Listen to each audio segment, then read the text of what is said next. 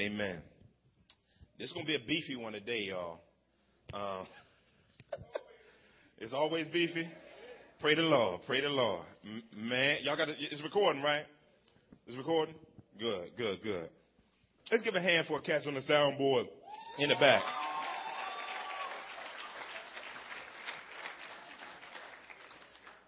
Man, for centuries, for centuries, Christians have been not fighting, but discussing the relationship um, between the law and the gospel. Um, it is probably one of the most uncharted discussions um, in relation to believers really understanding it over my time as a, as a, as a believer, I've always worked through, tried to work through and struggle through, you know, how do Christians today actually relate to the law? And I think Paul is, is not, he, he, that's kind of going to be a sidebar for him, but I, I think that that's going to be a good a sidebar and explanation that we need to work through as believers. I know certain groups of Christians, one, one sect of Christianity, um, who I won't name them, but they don't believe that you use the Old Testament at all. So all they preach is the New Testament. And uh, I think that it's, it's, imp- it's a biblical impossibility to read the New Testament and ignore the Old Testament. It is a biblical irresponsibility to do so. And it's a misunderstanding of Jesus, the apostles, and their delegates. And so today we're going to dive into something. I'm going to talk. It's a dude in the first century that Irenaeus and Tertullian had to fight off. And his name, he was a heretic named Marcion. Marcion was the first guy that we know of to actually develop a Bible canon. Stay with me. Some, as soon as I say first century and start naming dudes' names that y'all ain't heard, like ain't nobody around the block named Tertullian and Irenaeus. So y'all like y'all like zonked out on me. So stay with me. Uh, this grown up Christianity stuff. So stay with me, family. And so one of the things in, in, in, in there, in, in his understanding, Marcion began a cult, and he basically took like 10 of Paul's, uh, rejected uh, several of Paul's books, rejected the Old Testament, and began a cult. And one of the things that Marcion taught was that the God of the Old Testament and the God of the New Testament were two different gods. He taught that the Old Testament God was a fleshly God, and the New Testament God was a spiritual God. Jesus Christ came to free us from the tyranny of the fleshly God. Well, that, as crazy as that sounds to us, folks were falling for it in the, in, in the second century, right after the apostles died. Because of that, Tertullian wrote like five books against them. Um, he was meeting people in the marketplace, taking them around corners behind uh, the, behind fish tables and vegetable tables and, and, and, fruit tables, and talking to them about his version of Christianity. What's funny about Marcion is he would, if you say, "Do you believe in?" If you, you share the gospel, he'd say yes to everything you said. But behind what he's saying, he'd mean totally different things. And so, and so, and so, this is why we we take time to go through with pains, verse by verse and talk through doctrines because we want people to understand your faith. So you're not just ignorantly uh, walking. Well, I know what he did for me. That ain't doctrine. That ain't doctrine, fam. Well, I, I, all I know is, you know, you know, all I know is where I what used to be, I ain't no more. I, today, I'm better than that, that ain't doctrine. That ain't that ain't doctrine. Your spiritual growth or you being better is not the gospel. Like anybody can pull themselves up by their own bootstraps and say, I'm better. So, so it's, it's, it's of paramount importance that Christians understand their faith because Marcion wasn't the first heretic. We got heretics today. So because we have heretics today and being a part of the eldership here, my responsibility and our responsibility is to shepherd the flock, but protect you from things. And so today Paul talks, we're going to get into Paul and, and I want to talk about today the supremacy of faith in the gospel. The supremacy of faith in the gospel. This, this, this, is, this is important as we go through this because one of the things that people must understand is faith. The Bible says in Hebrews 11, 1 that faith is what? The substance of things hoped for and the evidence of things not seen. Faith is the substance. In other words, let me explain this because as we're going through Galatians and we're talking about faith and grace and we're talking about the gospel, let's just, let's just let's just get an understanding of faith for a minute. Faith is the substance of things hoped for, the evidence of things not seen. What's that substance? Things that God has promised, not stuff that we come up with. Let me say that again. Substance is what God promises, not what you want. Ah, so that means first faith has to be in the right place, in the right person. Now, you don't say, I'm holding on to my faith. No, you don't hold on to your faith because that means you're having faith in your faith and your faith is the object of your faith. No, biblically, biblically, let me, let me, let me explain that to you. See, I'm, I'm holding on to my faith. I, you know, I, am just, I'm just, I'm, like people say, man, your faith has made you well. What Jesus is saying is faith in me has made you well. Now, most people have faith in their faith. In other words, based on their, their, their depression quotient is based on how their faith tank is. Let me explain that. If you feel like you're believing today, then you're in a good mood. If you don't feel like you're believing today, then you're in a bad mood. But it's not because you're believing in Christ that makes you in a bad mood. It's because your faith in your faith is weakening. That's self-esteem personal worth, all that stuff, you're always going to be spiritually bipolar and up and down. So faith is the substance of things hoped for. Stay with me. Faith is the substance. What God promises. Paul's going to talk about it today. God's promises of things hope. Let's talk about hope. Hope is without hope there can't be faith. Now, substance and hope are parts of the equation of faith.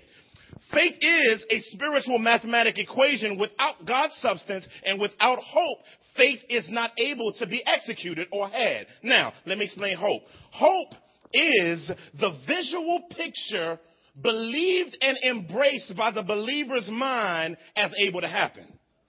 So if, so, so if God says, I want you to bear fruit like Pastor Deuce was talking about today, the question is, are you hoping for fruit? In other words, the visual picture of how God keeps score is that in your mind. That's why the Bible says, keep your mind on things where? Above. Hope. Okay? Now what faith does is faith says, not only will I visualize the picture, not only will I understand God's substance, but what I'll do is I'll move towards it. So hope, without hope, without a mental or visual picture of what God promises, you cannot have faith. So when he says faith is the substance of things hoped for, in other words, it's clear but evidence of things not seen, the evidence of things not seen just points to the fact that God has given, because we don't have a blind faith, we don't have a subjective faith, we have an objective faith. Meaning that faith in God being our object is concrete. The substance of things hoped for, the evidence of things not seen. Even though you haven't seen it, even though you, it hasn't been fully brought to pass, it doesn't stop the belief in that happening because hope in God's substance gives you a visual picture of a preferred eternal future. That's very important in relation to faith. My father in the ministry always explained, he says, faith is acting like God is telling the truth. In other words, lining up your life that God is actually telling the truth. So as we get in this, we're going to talk about why Faith in the gospel is supreme. Um, it kind of plays on Hebrews here, the book of Hebrews. We're going to be, I hope you got your Bibles, because we're going to be all over it. I, I meant to have them give out like a thing so you can know the books of the Bible. Because we're going to be all over the Bible today. Y'all ready? All right. So my first point, this brings me to my first point. Faith in the gospel is supreme to all covenants that followed it. Faith in the gospel is supreme to all the covenants that followed it. Look, look, look, look, look in these verses. These, these are some beautiful verses. They, they meaty though. It says to, to um, verse 15 of chapter 3. It says, to give a human example, brothers, even with a man-made covenant, no one annuls it or adds to it once it has been ratified. Now the promises were made to Abraham and to his offspring. It does not say, and to his offsprings, referring to many, but referring to one and to your offspring, singular. Who is who? Christ. This is what I meant the law, this is what I mean. The law which came 430 years after does not annul a covenant previously ratified by God so as to make the promise void. For if the inheritance comes by law, it no longer comes by promise, but God gave it to Abraham by a promise. Faith in the gospel is supreme to all the covenants that follow. Now, before I dive into these verses, verse by verse, let me explain what a covenant is and let me explain what a promise is. Because, uh, because, uh, because we don't want to assume that anybody knows anything. A covenant is a legally binding agreement between two or more people. A covenant, and then there's several types of covenants but they have kind of a play on them. Now, there, there are explicit and implicit covenants. In other words, one that's explicitly stated as a covenant being cut. I'm going to explain all this, so stay with me. And there are, uh, there are explicit and implicit covenant, covenants. In other words, uh, uh, like a vow would be an implicit covenant um, because it is a covenant implied based on your word being bond. Now, there's what's called a bilateral covenant and unilateral covenant. Stay with me. Bilateral, unilateral. That means conditional and unconditional covenants. In other words, conditional covenants means that you and the you and the other party have uh, have, have promises that you make to keep the covenant. If you don't keep the covenant, the covenant is broken. Now, there's a unilateral covenant which is an unconditional covenant. This is the beautiful one. This is the one we're going to talk a lot about today. See, a unilateral covenant or an unconditional covenant, one person pledges to fulfill the covenant without the help of the other person. See, in other words, no matter what you do, I'm going to fulfill the covenant. Matter of fact, you can sit down, chill out, because I'm going to make it happen. See, there are two types of covenants. Now we're gonna, we're gonna walk through these today. Now, what is a promise? A promise is what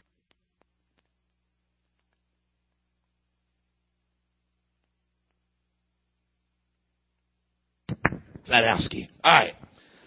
A, a promise is the bylaws of a covenant. In other words, when you make a promise that I am going to do blase, blase, blase, then that is what makes the covenant a covenant, the promise that is made. Are y'all with me? So you got the covenant, which is a legally binding agreement between two or more people. You have conditional covenants, which is between those two people. You have unilateral or unconditional covenants that's between both of those people, but only one is fulfilling a promise, which is the bylaws of the covenant. Y'all still with me? So right here in this text, we see Paul laying out the supremacy of faith above the law. Now, what he does here is Paul says, to give you a human example, now he's given a human example, he says, he says, brothers, even with a man-made covenant, no one annuls it or adds to it uh, after it has been uh, ratified or confirmed as an actual covenant, right? And so he says, now the promises, plural, were made to Abraham and to his offspring, singular. It does not say and to offsprings, referring to many but one. So in Genesis chapter 12, in Genesis chapter 15, and in Genesis chapter 17 and Genesis chapter 24, we're going to go through Genesis 15 because that thing is so that thing is so lethal. I, I, just wish I could just preach chapter 15 today. I mean, it don't make no kind of earthly sense how beefy Genesis chapter 15 is. But man, right up here in this text, man, you see you see where God makes several promises to Abraham. That's called what we call, no matter what size of the hermeneutical stream you're on, there is it's the it's the Abrahamic covenant, which is made up of what? God promises that there will be land. God plan, plan, promises that there will be seed, and then God promises that there will be a blessing. Okay? So when you look in this text, Paul doesn't focus in on the land and the blessing part per se. He focuses on the seed part. In other words, that Abraham is going to have an offspring and that this Abraham, the Abrahamic offspring is going to be the conduit by which the land is received and by which the blessing is received, but then by which the whole world is blessed in relation to this offspring. Now, Abraham had near and far offspring, singular. Now, his near offspring was Isaac, okay, and Israel as a group, one group. So, near offspring.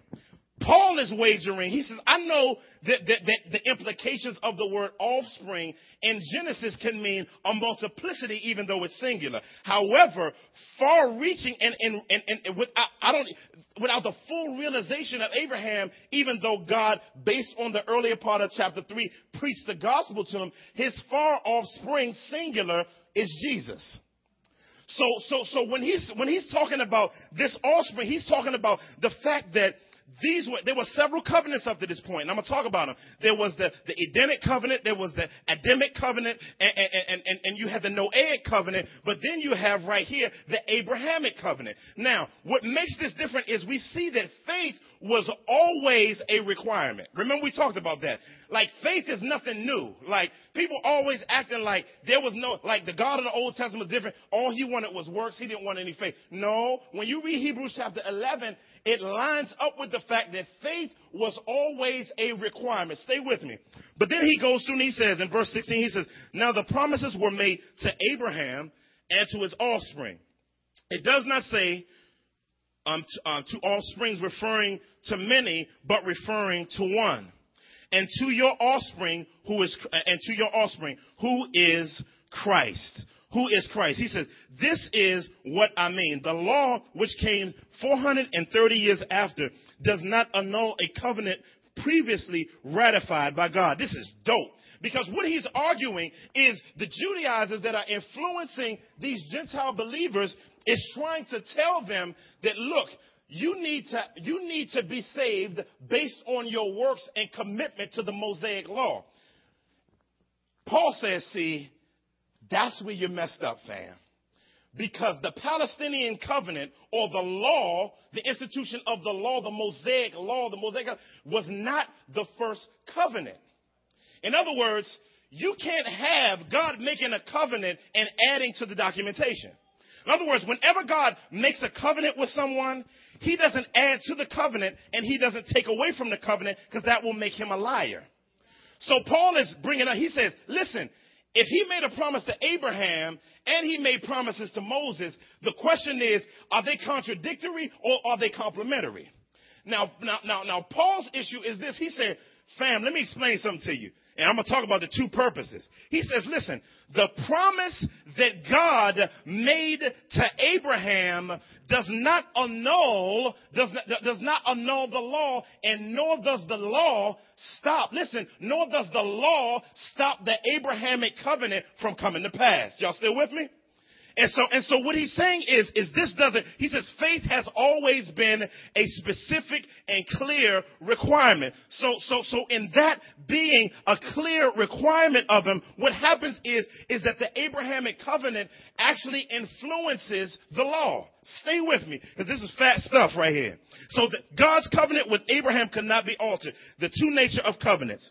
So check it out. It's um, like other legal documents, testaments, and wills were sealed so that they could not be altered. Of course, in Greek law, uh, wills were irrevocable. One could not impose new conditions, remove an heir, even if one, even if uh, added a supplementary testament. And you'll see that in Deuteronomy 21 verses 15 through 17. Now, let's compare the two covenants. Hold your finger in Galatians and turn over to Genesis chapter 15.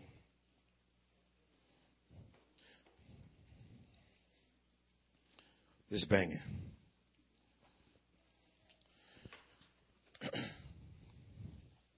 All right. Check it out. I'm going to read this whole thing. After these things, the word of the Lord came to Abraham, Abram in a vision. Fear not, Abraham, I am your shield your reward shall be very great. But Abraham said, O Lord, what will you give me? For I continue childless. And the heir of my house is Eliezer of Damascus. And Abram said, Behold, you have given me no offspring, and a member of my household will be my heir. And, and, and behold, the word of the Lord came to him. This man shall not be your heir, your very own son shall be your heir. And he brought him outside and said, Look towards heaven and number the stars if you are able to number them. Then he said to them, So shall your offspring be. And, it, and, and he believed the Lord, and it was counted to him as righteousness. Then it says, And he said to him, I am the Lord who brought you out of the uh, out of Ur of the Chaldeans to give you this land to possess. But he said to him, Oh Lord, how will, how am I to know that I shall possess it?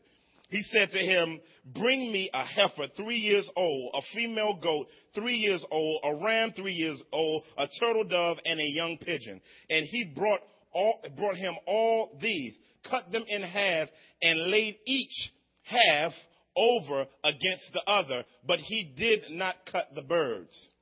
And when birds of prey came down on the carcasses, Abraham drove them away. Now this is interesting. So Abraham know that God is about to make a covenant with him. He cuts them in half and sets them up, but he didn't cut the birds in half. Now check this out. This is banging. It says, and the sun was going down, a deep sleep fell upon him. So Abraham, you know, a bunch of buzzards, you know, every time you kill something, you know, they out in the wilderness, you know what I'm saying? So buzzards walking up and carrying on, trying to get all up on the altar. And Abraham about, you know, he old, he like 75 or something. He, he trying to drive him. I mean, I can't see him. I don't know, we got a cane, some, you know, trying to get him away, right? Now check it out. Now he says, then the, then the men set out, then, then it says right after that, it says, it says, as the sun was going down, a deep sleep fell on Abram. And behold, dread, uh, uh, dreadful and great darkness fell upon him. Then the Lord said to Abram, Know for certain that your offspring will be sojourners in a land that is not theirs and will be uh, servants there, and they will be afflicted for 400 years. But I will bring judgment on the nation that they serve, and afterward they shall come out with great possessions. As for yourself, you shall go to your fathers in peace. You shall, you shall be buried in a good old age, and they shall come back here in the fourth generation, for the iniquities of the Amorites is not yet complete. Check this out. When the sun had gone down and it was dark, Abraham still sleep. Behold, a smoking, uh, a smoking fire pot and a flaming torch passed between the pieces. On that day, the Lord made a covenant with Abram saying, to your offspring, uh, I will give this land. Now, the smoking pot is representative of the Lord. Why God put Abraham to sleep and God walked between them. When God walked between the sacrifices, whenever a person made a covenant, what they would say is, I will, I swear to commit suicide if I do not commit myself to this covenant. God says when he walks between it, I mean, God can't commit suicide like, how you gonna kill himself? He's eternal. But God walks through it and he says, I'm swearing by myself. I'm gonna put you to sleep. Like, I'm not even gonna make you promise anything. Go to sleep, chill out. Like you need to know, I'm, I'm, about, I'm about to walk through the sacrifice. And God himself, in the form of fire, walks through the sacrifices to make an unconditional, unilateral covenant with Abraham. And God says, I swear by my own life that what I say I'm going to do to you and do for you, I'm going to do. And so what makes this so dope is, is that this bypass, this oversees, and this goes through the covenant of the law. So my man, my man, um, my man Paul is saying, yo man, like the covenant that God made through Abraham was a covenant that God swore to bring to pass and that no human work would have anything to do with it coming to pass. And so he says, this, uh, that's why he says in verse 17, he says, this is what I mean. The law, which came 430 years after, does not annul a covenant previously ratified by God, so as to make the promise void. For if inheritance comes by law, it no longer comes by promises, but God gave it to Abraham by promise. God gave it to Abraham by promise. So Christ Jesus, uh, of course, through Christ. So in Christ being his heir, Christ is the fulfiller of all of the covenants.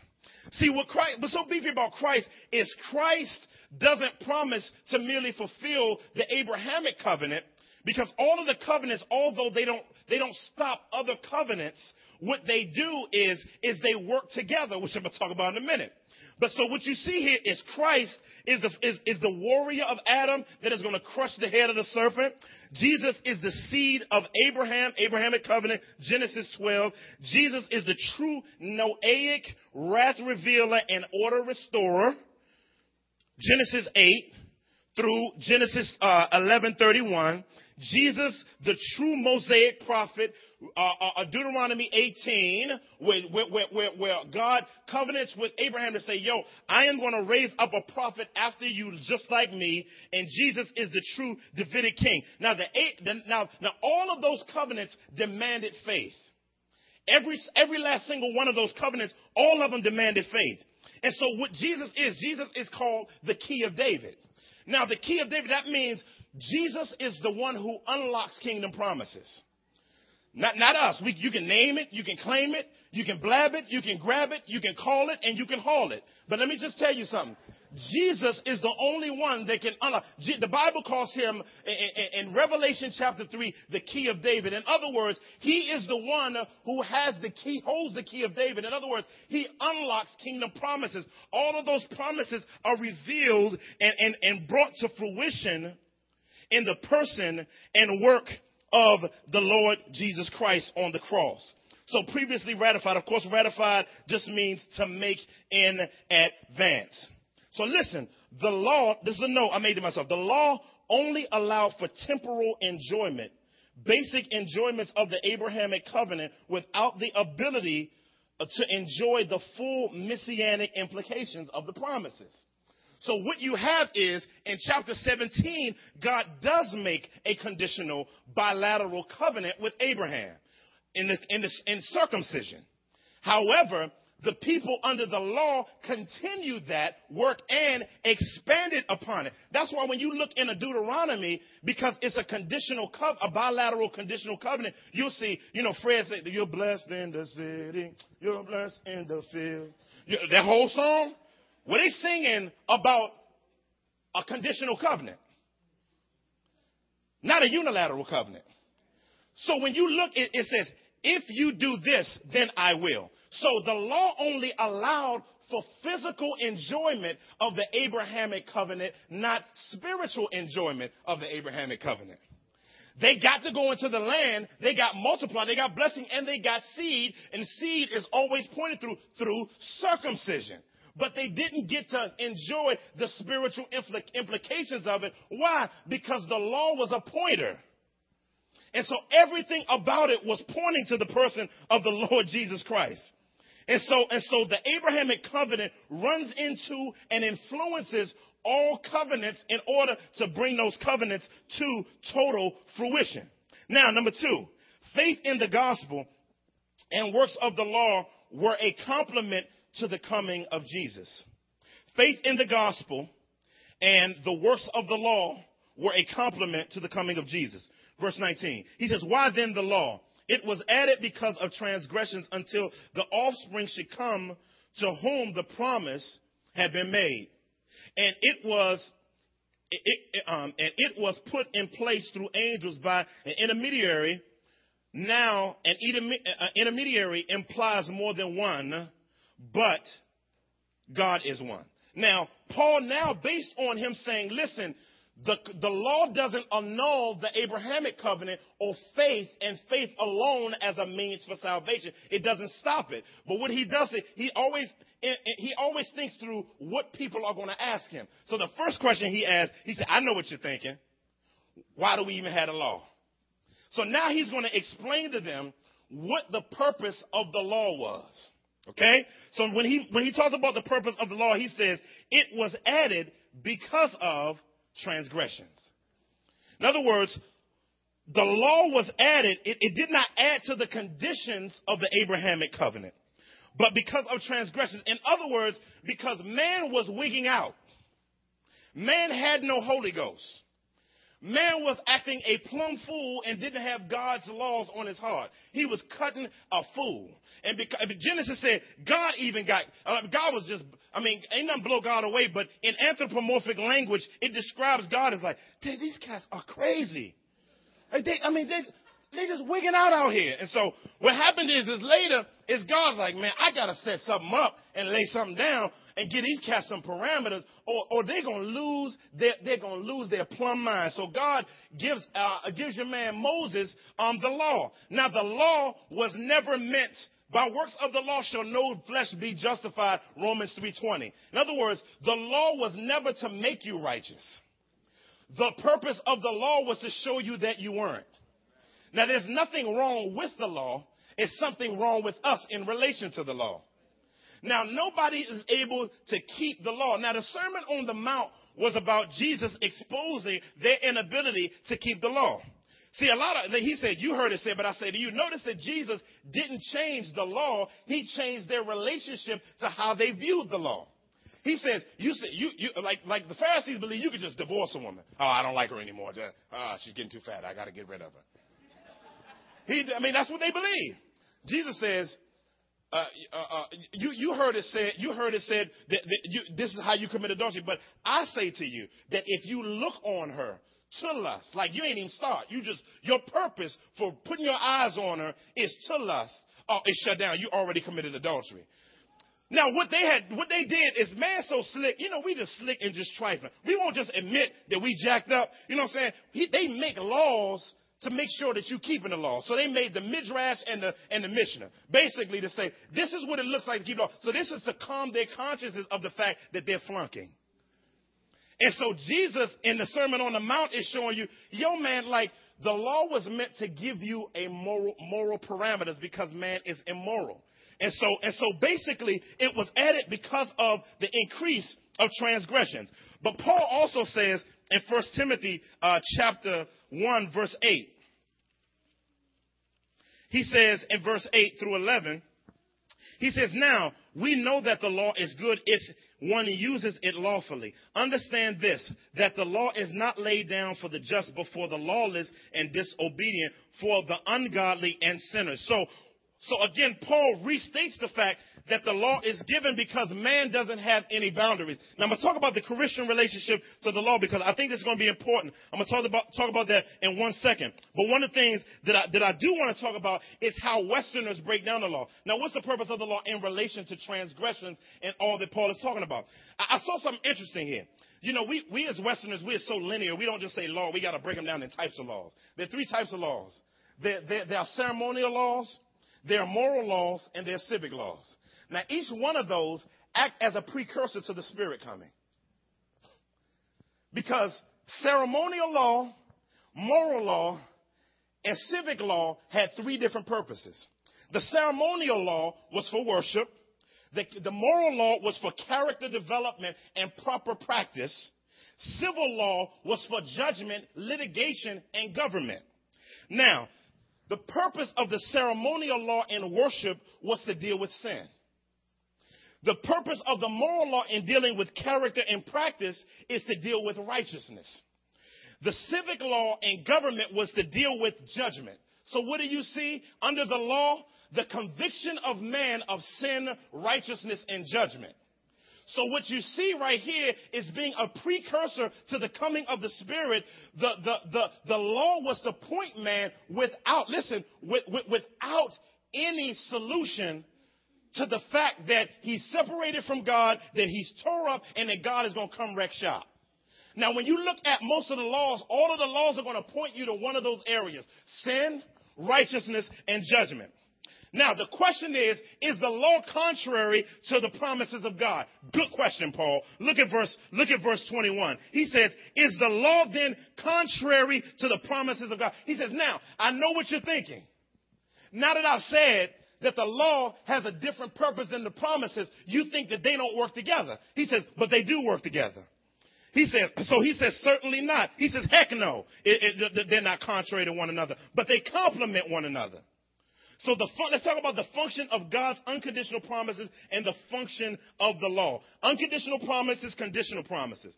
It says, for if the law had been given that could give life, then righteousness would indeed be by the law. He says, but the scripture, talking about the law, is, is, specifically, but also the prophets and the writings, imprisoned everything under sin. So this is how they complement each other. The law had the function of exposing man's sin, but the promise, uh, the, but the function of promises is to point to restoration and life that can be given by grace. And so what the law did is say, man, you toe up.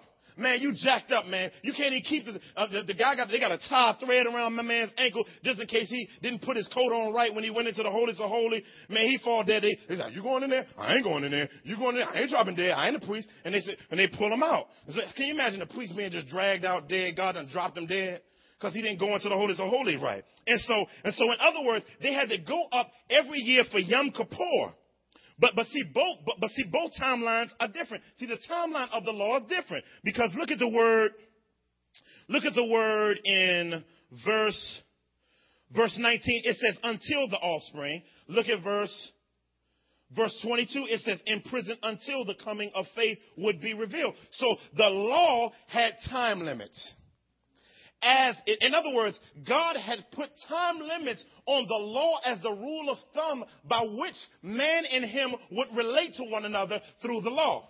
In other words, there were time constraints on it. However, the Abrahamic covenant didn't have time restraints on it because it's a perpetual eternal covenant fulfilled in Christ. So what happens is the Abrahamic covenant, oh, I wish I had developed that chart. It, it overarches and connects and pulls in the new covenant, but it goes through, it goes through um, the, the, the covenant of the law. And so what happens is, is even during the law, faith was supposed to, they're supposed to point back to, yo man, what about that offspring you were talking about? Like that's what was supposed to happen in relation to always being convicted of sin, righteousness, and judgment. So they're not contrary to one another. They have different types of timelines. So the Abrahamic covenant does not have time constraints, but the law does. Both are fulfilled, of course, in the coming of Jesus. Jesus didn't say that I came to, to stop the law or put an end to the law, but I came to bring the law to its full completion. In other words, to fulfill the law. How do you fulfill the law? To love the Lord your God with all your mind, with all your soul, and with all your strength, and to love your neighbor as yourself. Jesus committed his life to totally loving the Father, and not only did he totally commit his life to loving the Father, but he died on the cross to fully commit to the reality of the fact that he loved mankind. And so Jesus fulfilled the law. However, he also fulfilled the Abrahamic covenant because he was uh, in the lineage of Abraham. So Jesus, both of them pointed to Jesus. Now, how did Scripture imprison? How did Scripture imprison us? It, it says that it says that the, it says, but the Scripture imprisoned everything under sin, so that the promise by faith in in Jesus Christ might be given to those who believe. The Bible says that the blood of bulls and goats never took away sin. It just put them on layaway. In other words, cats wasn't really clean. It just appeased God, but was supposed to point to Christ.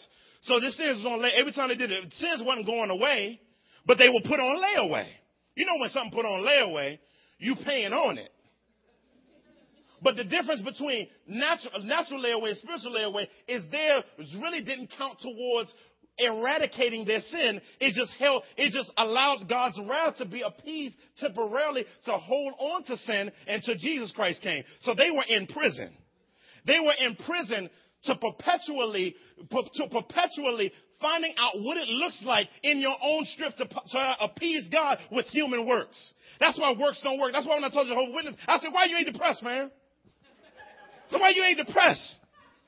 faith and work save? I said, man, look. I said, man, you ain't got you, you ain't got the muscular endurance uh, to fulfill God's promises. How do you say that faith and work save? Like it's a biblical impo- well, work is a work. Faith is a work, isn't it? Faith is that's what they always say. Faith. I said, no, it's a non-meritorious work. In other words, it's not a faith is a work, but it's a work that's not counted as a work that uh, adds to the account, but it becomes because of the account of Christ. That's the difference. And so what we're talking about here is Paul is railing about this because there are people out there, but you gotta. I know you say, but you gotta. But you gotta, and all of the but you gotta is nothing but man's arrogance in trying to not give all the glory of Jesus to Jesus, but to take some glory from himself. You know, we can't just give glory. We can't, we can't big up somebody else without being involved with it. You know, I got, like, you know how people say, you gotta give it up. Like, the, the fact you say you gotta give it up meaning I really don't want to, but I'm gonna do it. Like, that's not the focus of what Paul is talking about. He's trying to talk about the fact that their stuff was in prison. It kind of reminds me, it kind of reminds me uh, of me and my son watched the Justice League. And man, on one of the episodes, it was a dude named Chronos. He was smart than a He had a belt on and he had a Chronos suit. And basically he had made this belt that could that, that was like a time machine, so he can go to any time period. And so and so um, he had messed up the time continuum that the sky was disappearing, everything was disappearing. And so Batman got near him, and, and they say, they said, what you gonna do? How are we gonna do? He said, oh, I've developed a program that's gonna shut down his belt. And so Batman goes into him and slides a, a, a disc about this small into his belt, and then all of a sudden everything's back to normal. And, and um, him and him and another dude sitting at the table. He says, you remember? He says, yeah, I remember. Wonder Woman came to the table. And they looking at her like, do you remember? She's like, no, I don't remember. They was like, okay, cool. Then the main man was like, yo, man, what, what did you, uh, Green Lantern was like, what did you do to him? he started laughing. Then you go back, Chronos is at his house in the same time period. So basically, the time before he was about to mess up the time period, it kept repeating. He would say, honey, I'm at, his wife would fuss at him and he fuss back, then it would start over again. And then he'd start fussing at it and they fuss back and they start over again. Then he'd fuss back and fuss back and they start over again. Well, see, that's what the law did. The law kept you doing over and over and over and over again without experiencing the next time. And so when Jesus came, he stopped the repetition of, uh, I'm mad at you, you mad at me. I'm mad at you, you mad at me. I'm mad at you. See, when Jesus comes, is he comes and takes the disc out of your belt, which is the, which is the function of the law. And what he does, he says, listen, I'm going to let you fully experience everything that God promised. And so the question on the floor is how do believers relate to the law? How do the believer relate to the law? Do you know that we're supposed to utilize the law? Uh oh. Uh oh. People getting scared in the room now. Like there are aspects of the ceremonial law that you don't have to do. We don't have to do anymore. However, we do because what does the Bible say? What does the Bible say? We got to all turn together. Second Timothy. 3 15.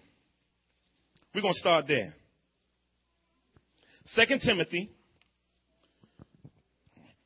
3 15. It says, and how from childhood you have been acquainted with the sacred writings, which are able to make you wise for salvation through faith in Christ Jesus. So, Timothy was actually well taught by his grandmama and his mama. So his grandmama and mama used to walk him through the, the, the law of the prophets and the writings growing up. Come here, Timothy. Come here, Timothy. What's Leviticus? What's the main purpose of Leviticus? Um, God is holy. Says God is holy. We should be holy like Him. Oh, you got it, baby. You got it, baby. Who created it? In the beginning, in the be- in the beginning, God created the heavens and the earth. It was like, okay, okay, okay. What's, what, what, what do we say? What, what, are we supposed to say as Israel? Um, uh, uh, what, uh, Israel, Israel, Adonai, Elonehu, Hamad. What does that mean, son? Son, Yeo Israel, the Lord our God is one Lord. Okay, good, Timothy. You're so smart. And walking them through the law, walking them through the law. And all of a sudden, when, when Paul went to Iconium, Lystra, and Derbe and preached the gospel, the key of David unlocked everything.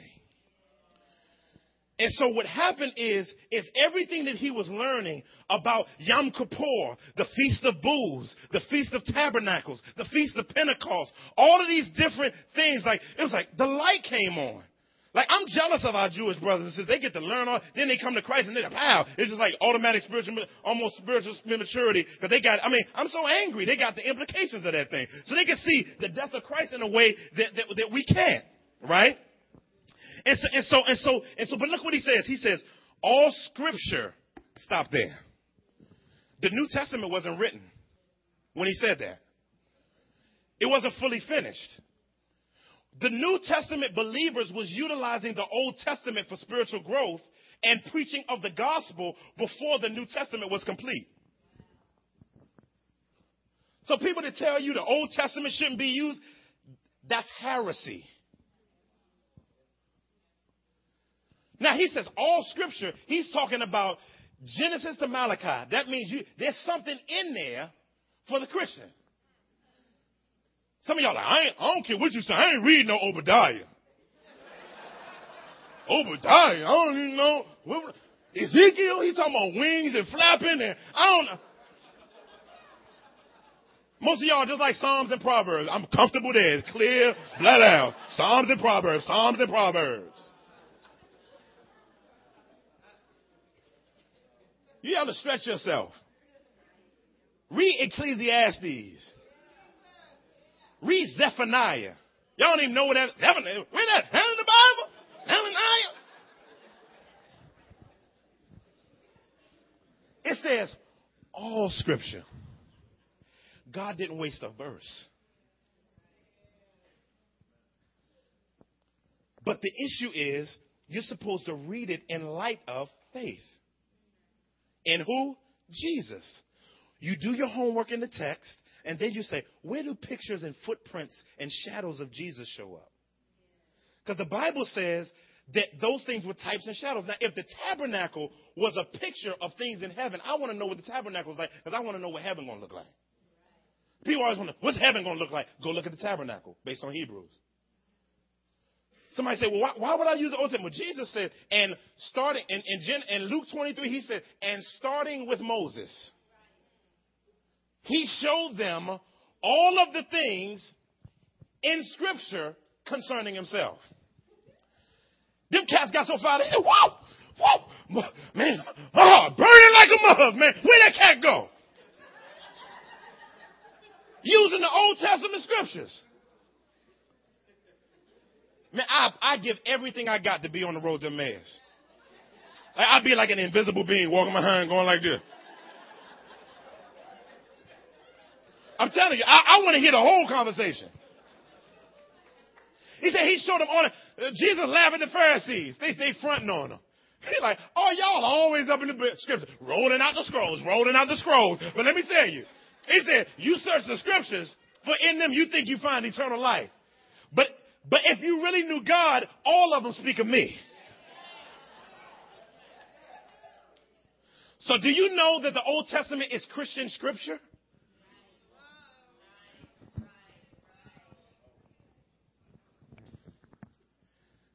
Some of y'all thought y'all like the epistles because it just get kind of straight to the point. But you need to learn how to struggle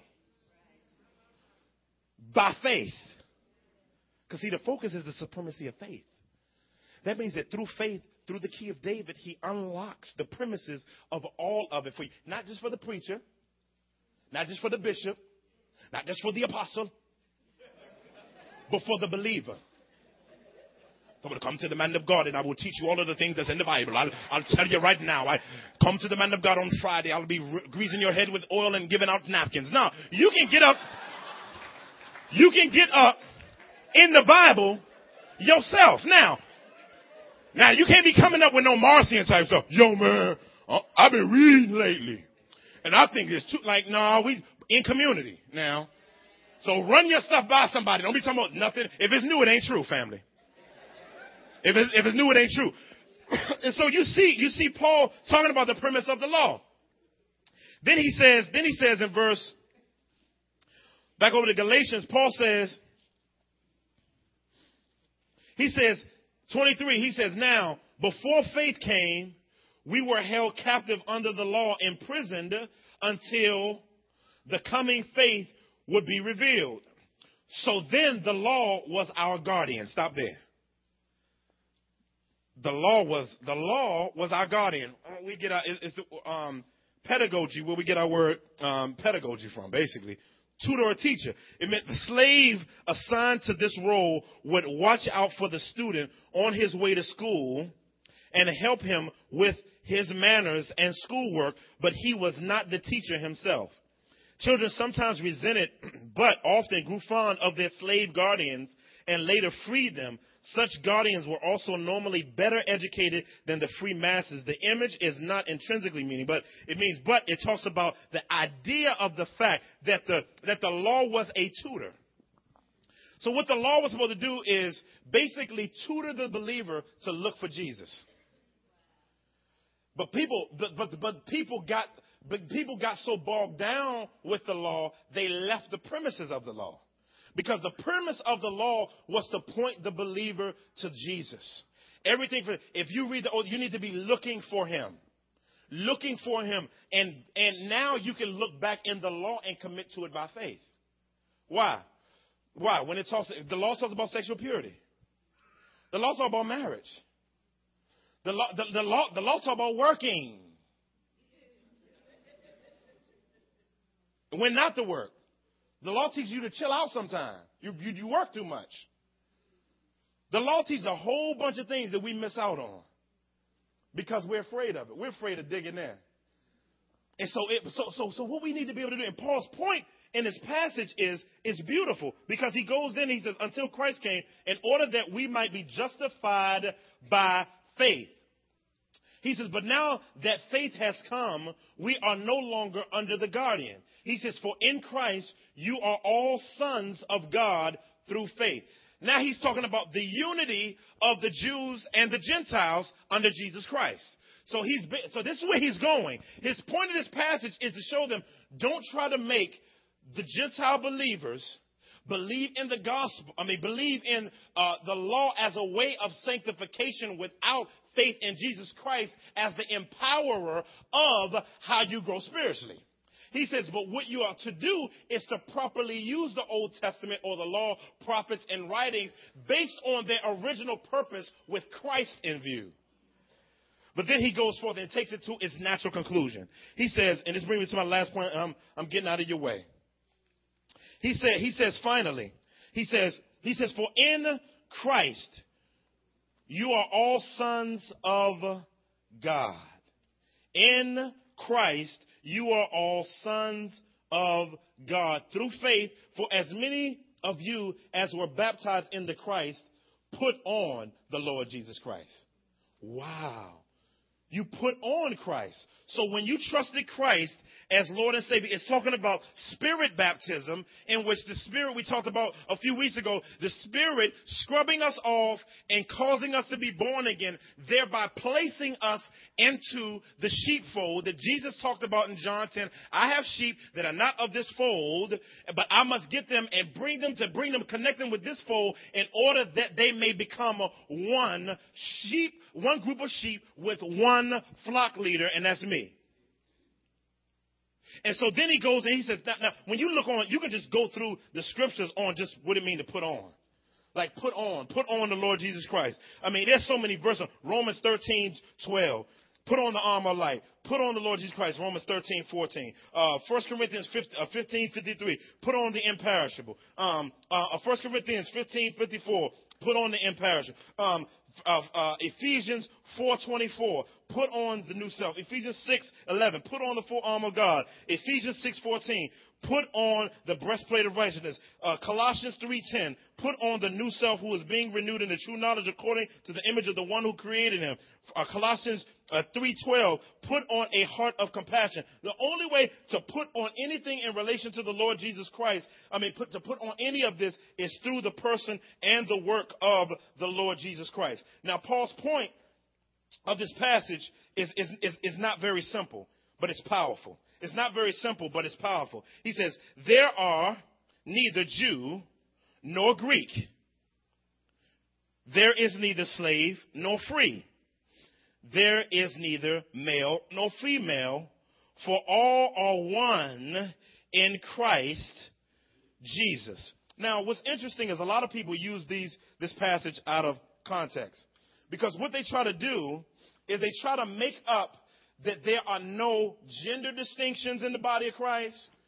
There are no, like, there, there are absolutely no distinctions between people. Now let's explain it based on the context. So bring me to my last point. Faith in the gospel must produce a multi-ethnic, multi-class, transgender sense of community.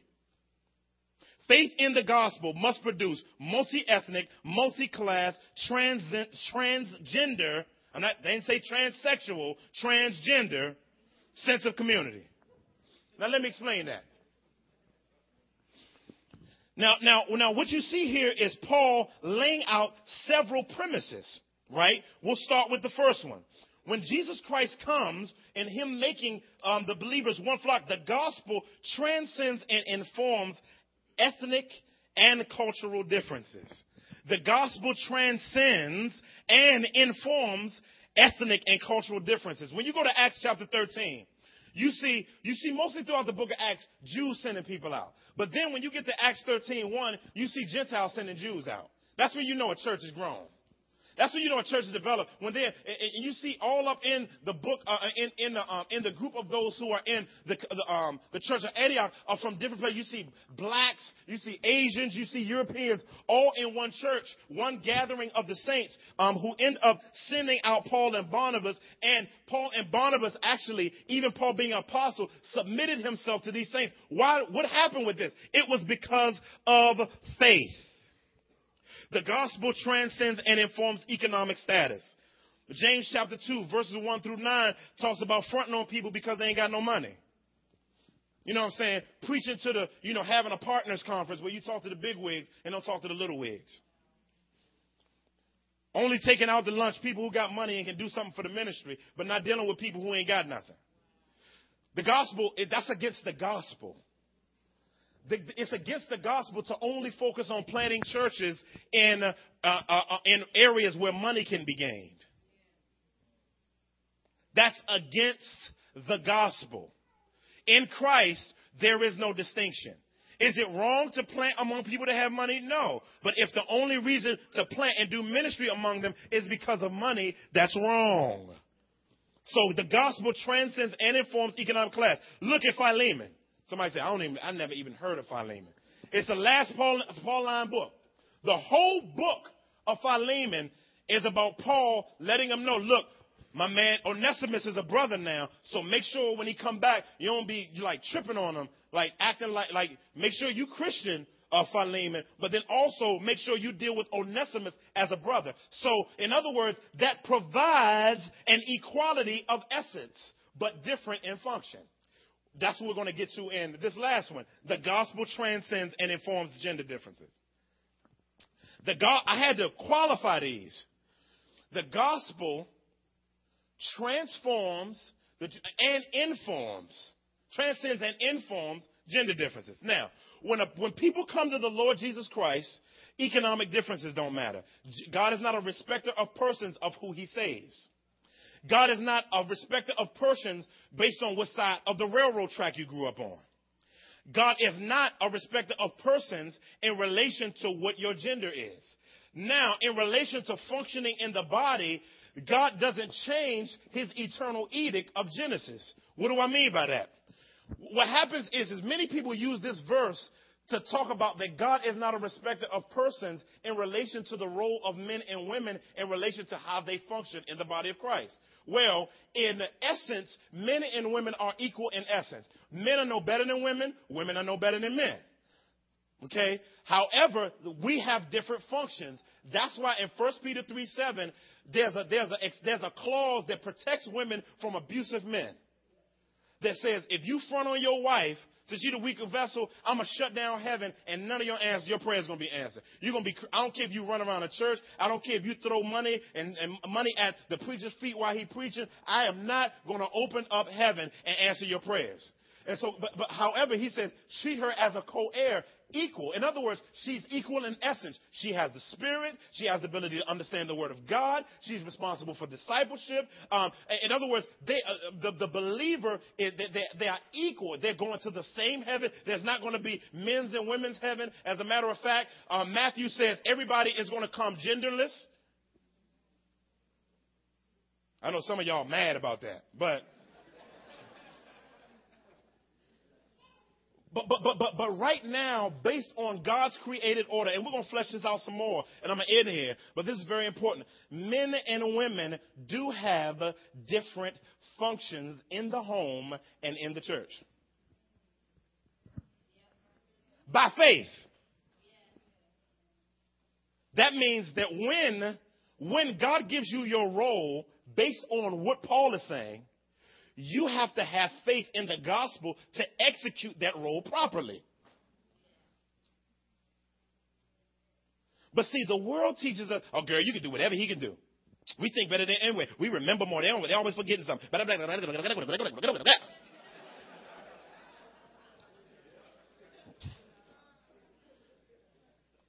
So God protects you from being overtaken but God also take, protects him from you overtaking him. And so the question on the floor is can we be comfortable with what faith brings in the Lord Jesus Christ? The supremacy of faith beyond everything in our life, beyond our own human works, beyond uh, uh, uh attempts at personal equality. But the issue is, is that it says, as in it says, and if you are Christ, then you are Abraham's offspring heirs according to promise. So, all, whether you're poor, whether you're rich, whether you're black, white, Latino, Asian, other types of internationals, whether you're male or female, it doesn't matter. All of us are equal in essence and function in Christ. Therefore, there are areas of purpose that every believer, no matter where you are economically, where you are culturally, and where you are gender wise, you're responsible for. There are things that every believer without an office, without whether you're a deacon, whether you're an elder, whether you're going out for whatever, there are responsibilities that are equal to all believers. And because of that, uh, because of that reality of equality through us being Abraham's seed, the promise through Christ by faith, we must take our responsibility for that by faith. This is very, very, very important. Even as us, people are always asking me, how do you make a church multi-ethnic? You know, we were in Seattle. God said, how do you make, you know, Epiphany's a multi-ethnic church. How you, look, like, what's the, what's the, what's the, how do you do it? And I said, I don't know. I mean, we just we just tried to live out the gospel. We did contextualize it to a specific context, and people of different ethnicities just happened to start coming. I mean, but what, I mean, nah, you can't, be just preaching the gospel. Um, it, it, I mean, the worship, what, like, are, are you, like, are the rappers going back and forth on stage, and what kind of lighting do you have? Like, do you sag? I mean, what you doing? I'm like, bruh, come on, man. But my, my, my point is here. I pray that outside of the Sunday morning gathering, we can show the multi ethnic reflection of Sunday. Because if we don't get with one another in biblical relationships, we're living against the supremacy of faith in the gospel.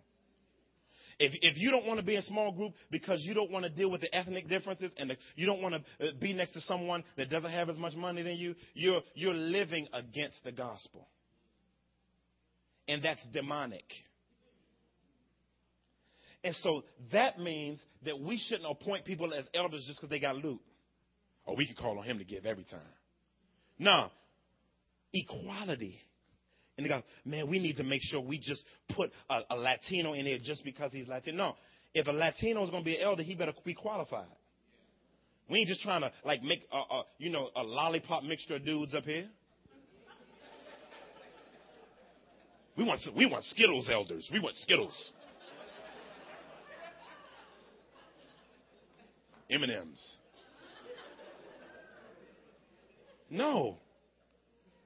If you ain't, if listen, listen, and I'm talking about this because this is very important in relation to where we're going.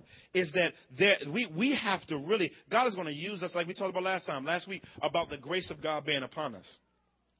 But the question is, is God's grace going to be upon us outside of the gathering of the saints? Will we put our hands to the plow and even work through hard issues of racial issues? Will we work through them? Economic issues, gender issues, and still love one another and count one another as brother and sister in Christ. See, that was the issue in Galatians. They wanted to add to people stuff that made them equal with them because they had issues with their own self worth. So, in order to make somebody, you, you need to upgrade if you're going to be a Christian like me. And so I pray that there is a massive amount of equality in how we function as believers, and that Sunday morning will be reflected in our small groups. Sunday mornings will be f- reflected in how we do man to man. Shouldn't be just a bunch of black guys around the table. Around the, that they be that we function in, in, based on how we do um, a membership. Membership should have just black people in it. And some of y'all are getting away with coming to Epiphany every Sunday and not getting involved in accountable relationships. I got an issue with that because God has an issue with it. But like some of you who have been attending for a while of different ethnicities, it's not good that you just come to Sunday and that's all you want. This thing ain't about just Sunday morning, and don't use being in college as an excuse. I'm in college, so my home church. No, you need to be in relationship with believers wherever you are. So I don't care what ethnicity you are or what kind of baggage you got. Bring it all to the table and let's work it out. Because that's what this is talking about the supremacy of faith. So this is very important that we don't just look like, oh, it's fun. There's different colors of people in here on Sunday, but it's not reflecting that during the week. And that's a gospel issue. And I think it's sin to just attend and not become a part of the flock in relation to community relationships. I'm gonna keep. I know it's been an hour and fifteen or something. But I'm just telling you that this is this is this is. After me and Pastor Deuce talk about it all the time. We come in and all we see is black people. And even though we're called, we believe that God has called us as a community to reach uh, those who are influenced by hip hop culture because God has made us a multi ethnic community. And I praise God for those whites and Latinos and uh, uh, people internationally who have already begun saying, I want to be a part of the life of the ministry. You know, like we got brother Larry in, in, in, coming through. We got we got sister Liz that, that already came through. We got Ron and we got we got a lot of different. We got even folk that are multi ethnic, just them by themselves. You know what I'm saying? like they just they just cover the whole gambit. But but I'm saying this because this is this is important. Because if we, like, I'm not saying that every church has to be multi ethnic. Uh, that's not what the Bible teaches. Let me say that again. The Bible does not teach that every church has to be multi ethnic. Guys in all white communities or all black communities, talking about how do you get a multi ethnic church? I say, where are you located? well, that's what you're going to reflect. And so, and so, and so, let's let's not exalt a multi ethnic, multicultural. Just not, uh, you know, we're not going to exalt that. However, practically, practically, we got to do life together that reflects not making others have to be like us for us to do life together. That's what this passage is about. And it's about faith in Christ. If you bring that to the table, and if you instead of getting frustrated with one another, pray for one another, God will work out more on your knees and by faith that you can work out by your own hands. I'm going to shut it down. Father, we thank you